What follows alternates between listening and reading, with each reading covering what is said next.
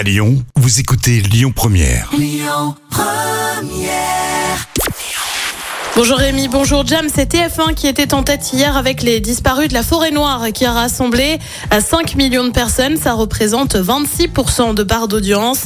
Derrière on retrouve France trois avec les secrets du château, France deux complète le podium avec envoyé spécial. Une interview du prince Harry sur T F un, la chaîne a décroché les droits pour diffuser l'interview du petit rebelle de la couronne britannique, interview menée par C B S et I T V aux États-Unis. Le but, aborder son enfance, la mort de sa mère, la princesse Diana, mais aussi les restantes tensions avec son frère et la couronne. Une interview surtout à l'occasion de la sortie du suppléant, la biographie d'Harry. La dernière interview du prince avec Meghan Markle, c'était, souvenez-vous, avec Oprah Winfrey en mars deux mille vingt et un. dix-sept millions de personnes l'avaient suivi aux États-Unis. Et puis on connaît le prochain président de la cérémonie des Césars. C'est l'acteur Tahar Rahim qui a été choisi par l'Académie.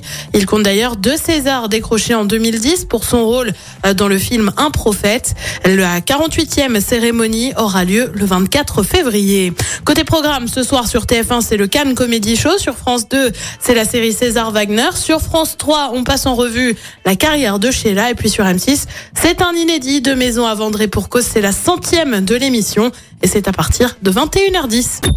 Écoutez votre radio Lyon Première en direct sur l'application Lyon Première, lyon première point f r et bien sûr à Lyon sur quatre-vingt-dix virgule deux F M et en D A B plus. Lyon Première.